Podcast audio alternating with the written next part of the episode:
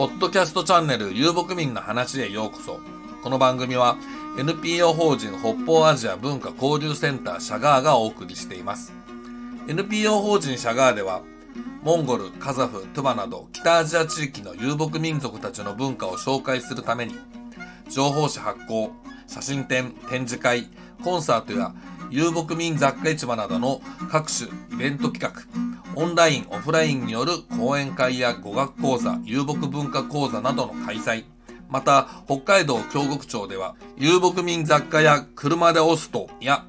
北方アジア遊牧民博物館の運営、さらには、風の旅行者とタイアップしてのモンゴルでの特別ツアーの企画運営など、様々な活動を行ってきております。ご興味ありましたら、ウェブサイトや Facebook ページなどをぜひ一度ご覧ください。また、講演会やイベント企画のご依頼などありましたら、お気軽にご相談ください。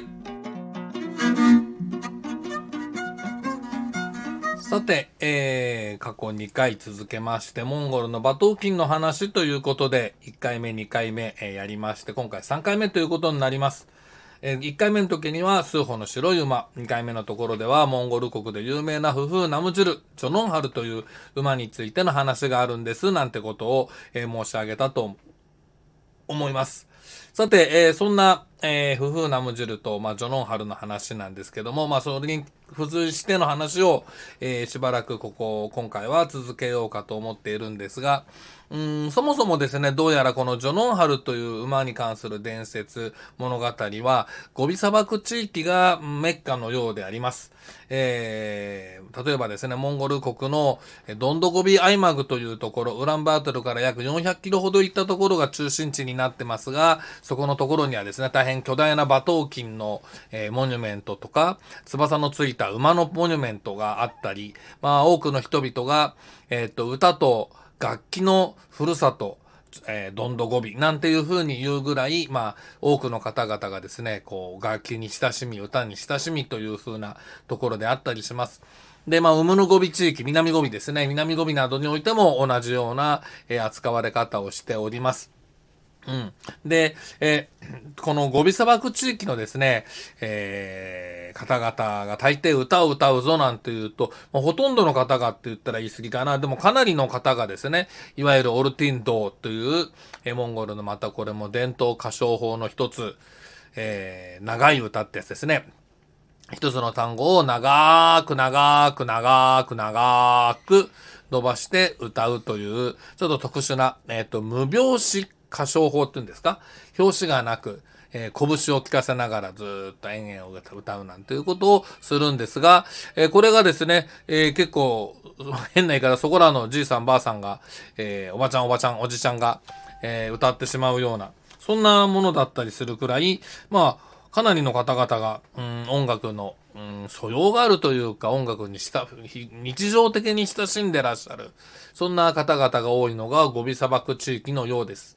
で、えー、この地域のですね、えっ、と、前回話したのかな？あのードンドゴビアイマグ、ウムノゴビアイマグにはたくさんのですね、えー、オラン再犯地と呼ばれる方々が、えー、昔からいらっしゃったようです。オラン再犯地というのは芸術に優れたるものというふうな意味で、まあ言えば、うん、聞こえはいいんですけれども、社会主義モンゴル国時代にですね、えー、いわゆる大学、学校、専門学校などで専門教育を受けた方々のことを専門家というふうに呼ぶ、このメルゲジルとかって言うんですが、として扱い、そうでない、在野の演奏者の方々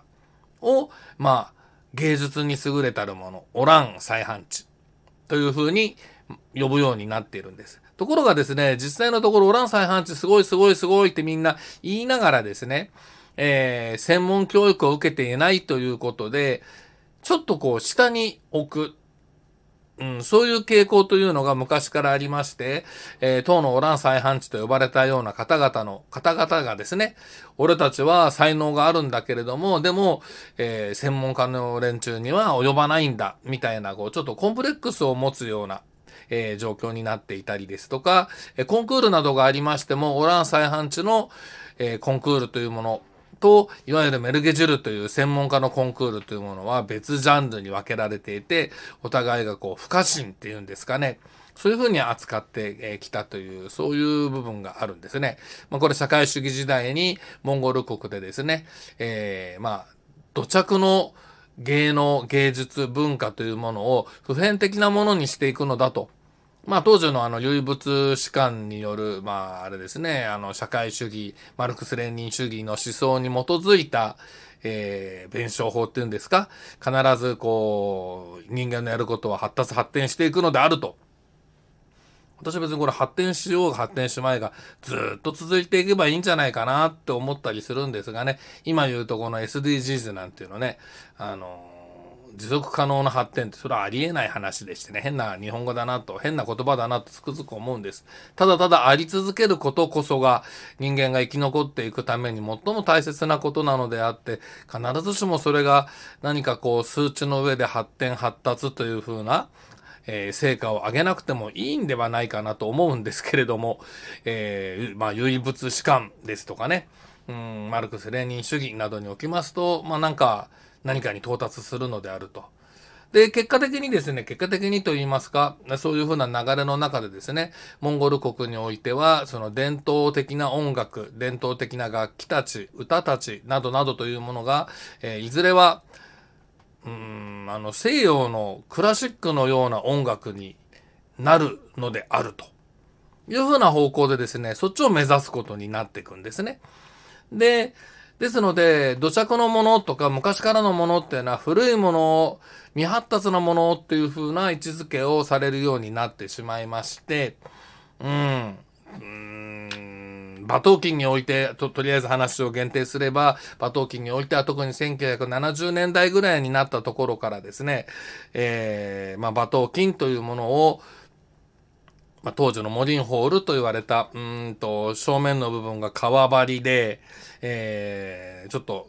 キーが低く、の太い、あまり大きな音がしない、またステージなどの上では大きな音がしないから聞こえにくい、えー、気候、気温、気候変化によって音がこうブレてしまいやすい、たくさんの楽えー、馬頭琴、その楽器を集めて一斉に弾いたりするときにチューニングがしにくい、舞台の上でオーケストラなどと合わせにくいという、そういう楽器。まあ、これが馬頭琴の本来の特徴で、特徴というふうに肯定的に捉えればいいのになと僕はつくづく思うんですけども、でもそうではなくて、それをですね、こう、クラシックで使うチェロやバイオリンやね、というような、ああいう殺言楽器の、えー、高みに、も発展するもの、発展させるのが正しい道なのであると。そんなことをですね、どうやら考えてしまってしまったようなんですね、皆さんね。で、えー、まあ、これはロシアの、ロシアのチェロ演奏者がやってきて、その馬頭琴を見て、これを、こう、改良して、より良いものにしようではないか。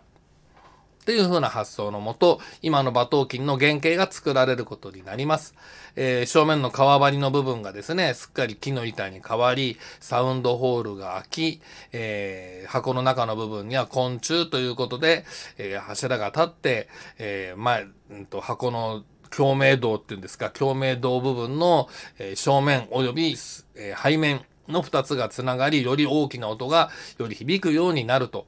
で、馬頭琴の、えー、っと、あれだ、その、温度変化に影響を受けにくいというふうなことで、まあ、発展をしていくと。まあ、実はこれは、こういうふうにですね、うん、比較的どんな環境でも演奏できるような楽器にしていってくれたおかげで、えまあ海外でですね、モンゴル以外の地域にそれらを持っていって、これがモンゴルの伝統楽器です。いや、本当は1970年代頃から、えー、改良されたニュータイプですっていう風なはずなんですけども、でもでもまあそういう馬頭琴の調べというものを我々が聞く機会を得ることができたのは、まあ、その改良の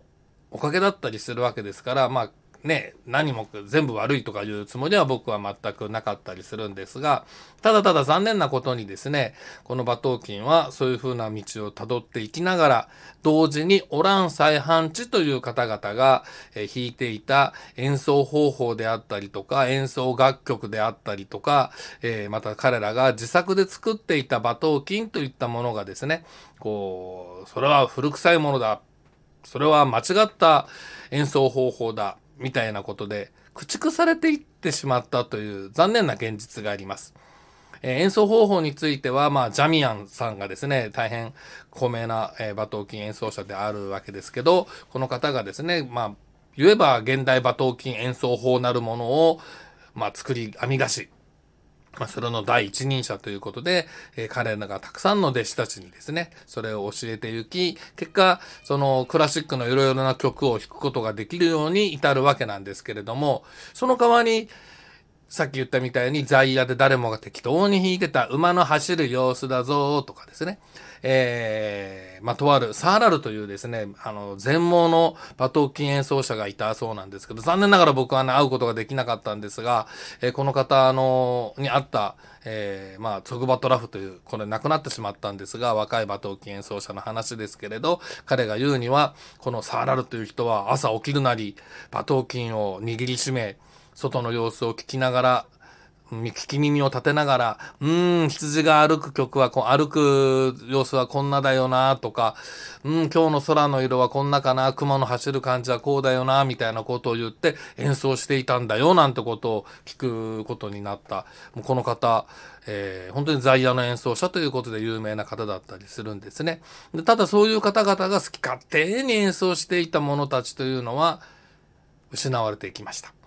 で、先ほどから、え、今回初めの本で出てきました、ジョノンハルという風な、まあ、前回の、えー、話の最後の部分でちょいと言いましたけども、ジョノンハルという、えー、まあ、馬の走る様子というのを馬頭琴演奏者がそれぞれに好き勝手に弾いていた時代というものがあったわけですけれども、それもやはり楽譜に書き取られることもなく、いや、楽譜に書き取られてしまうと今度これ、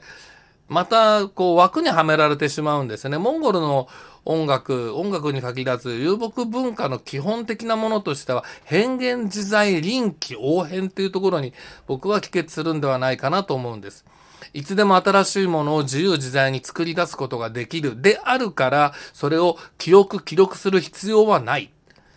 記録、記憶することが、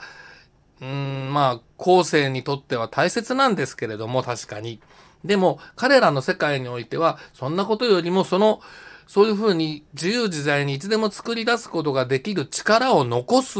ことの方が大切だったんだと思います。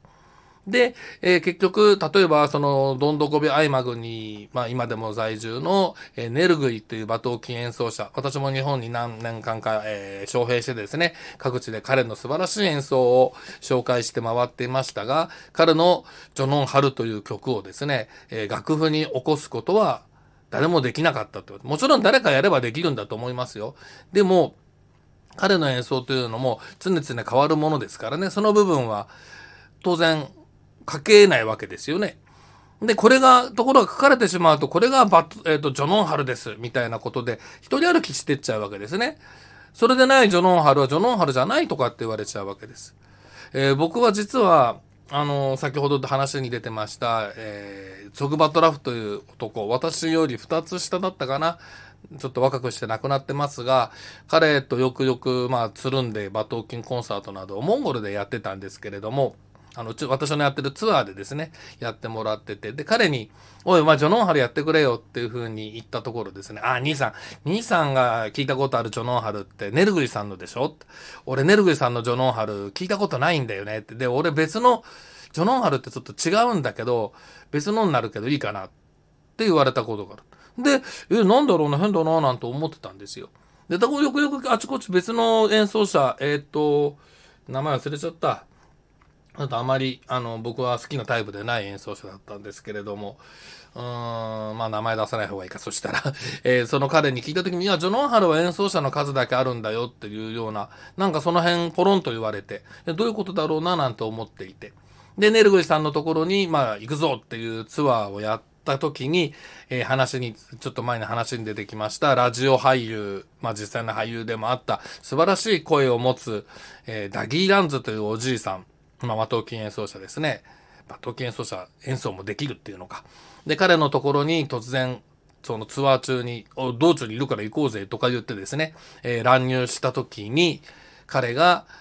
まあ、同行してた日本人の方が弾いたジョノンハルを聞いて、おお、それはネルグリのジョノンハルだな。わしのジョノンハルはな、って言って弾いてくださったんです。そして最後に彼はこう言ったんです。お前も自分のジョノンハルを弾けるようになるまで練習しなさいと。ああ、なるほどと、その時本当に僕は、あの、腑に落ちたわけですね。あ、こういうことなんだなと。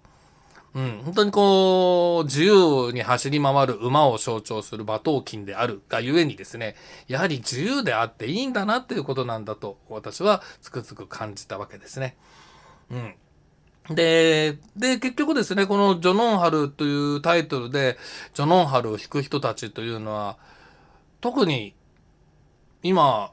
いるんだろうか。あの、南ゴビ地域の方では、ノインセブレ、ノイン地区、ノインソムっていうのか、ノイン郡っていうのか、えー、の地域のノインセブレ地域に伝わる、その地域のジョノンハルっていうものがありまして、これは、未だに弾いてる方いらっしゃると思います。えー、ウムヌゴビのダランザドガドに住ん、ザドガドに住んでらっしゃるバト・ジャルガルさんなどが、えー、弾け、弾いて聴かせてくださったことがあります。であと、ドンドゴビ地域の方では、もっぱらですけれども、えー、ダギーランズさんが弾いていたジョノンハルというのが、まあ、ジョノンハルとしてですね、えー、多くあちこちでどうも弾かれてるようですね。えっと、2019 9年かな？に僕がモンゴル、えっ、ー、と、ドンドーゴビ地域をちょっと旅してる時にナーダムに出くわしまして、ナーダムの開会式で子供たちがジョノンハル弾いたんですね。で、僕すぐにその後ちょっと行って、えー、それをこう取りまとめをやってる、えー、男の、まあ多分音楽の先生だと思うんですが、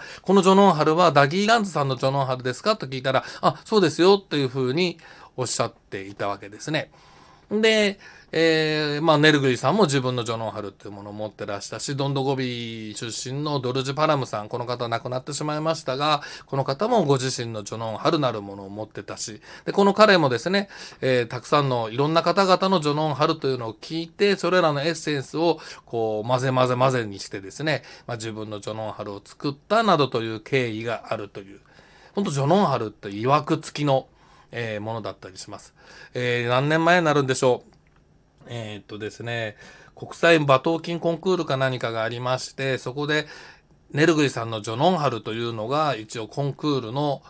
うん、まあ、アマチュアの部だったのかな？国際なんとかの部なのか？ちょっと僕細かいことはよくわかんないんですが、うん、そこで、えっ、と、ネルグリさんのジョノンハルというのがなんと課題曲になったわけですね。ところが、ね、エルフイさんのジョノンハルって言っても、これ、みんな、弾くたびに違うジョノンハルだったりする。まあ、ある程度もちろんベースは同じなんですが、なのにね、こう、なかなかそれをどういう風にしたのかななんてちょっと気にはなっていたんですが、これ日本人の男の子が確か優勝したと聞いてます。うん。ただ、その、誰かが楽譜に起こしてるんですね。で、ネルグイさんのジョノンハルそのものじゃないですね。えっと、ジョノンハルという風に書かれた楽譜が今はどうやら存在するようです。うーん、これバトサイハンか何かがまたやったんじゃないかな。どうなんだろう誰だろうな。ちょっとよくわかんないんですが、そのジョノンハルという楽譜を持ってる人たちに僕は会ったことがあります。日本人の方々ですね。でも、ジョノンハルとは本来そういうものではないということを僕は多くの人に本当に知ってほしいなと思って今日の話特にジョノンハルってはさっていうふうなことで話をさせてもらってます。うんと今もん、えっと、日本の栃木県のうんとなんだっけうん那須高原だ。那須高原にあります、えー、モンゴリアビレッジテンゲルにいる馬頭琴演奏者ブフジャルガル君だったかな。ブフなんとか君。ブフジャルガルじゃなかったかな、えー、彼がですね彼のところで、彼と一緒にちょっとなんかやった時に、お前、ジョノンハル弾ける？って言ったら、えダギーさんのかな？って言うから、お前自分のジョノンハルないの？って言ったら、うん、いやでもなんかそういうのはちょっとわかんなくって。いや別にいいじゃない。自分が好きなようにさ、思ったようになんか弾いてごらんよっていう風にね、ちょっと僕言ったことがあるんです。そしたら、彼、まあ、その僕と民話ライブのコラボだったんですが、最後に、え彼が思い浮かべる最高の馬、ジョノンハルが走る様子を聞いてくださいと彼にですね、振ったところ、始まりの部分、途中までは、あの、ダギーランズさんのジョノンハルを、ちょっとアレンジした程度で弾いてたんですが、途中からなんか、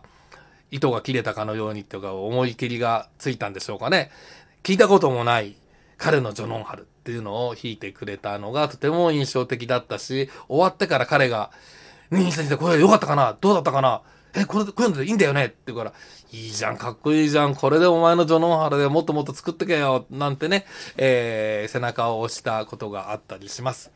えー、ぜひ皆さん、あの、若い、若い彼のジョノンハル聞きに行ってくれたら嬉しかったりするんですが、さて、えー、そろそろお時間ということにしましょうかね。えー、今日は、えー、ジョノンハルってさということで、ジョノンハルに関係すること、思いつく限り、思いつくままにベラベラベラベラ喋ってみました。えー、次回、次回は、ちょっとジョノンハルの流れを少し続けようかな。あの、実は今、モンゴルに伝わってるジョノンハルは、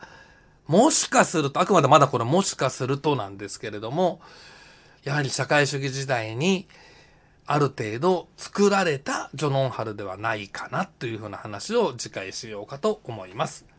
では皆さん、次の機会どうぞまた聞きに来てください。ありがとうございました。この番組は NPO 法人北方アジア文化交流センターシャガーがお送りしました。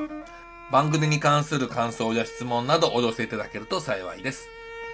NPO 法人北方アジア文化交流センターシャガーでは、モンゴル、カザフ、トゥバなど北アジア地域の遊牧民族たちの文化を紹介するための様々なイベントを企画運営しております。また、講演会やイベント企画などのご依頼ありましたら、お気軽にご相談ください。様々な形で受けたまわることが可能です。ではでは、また次の機会にお会いしましょう。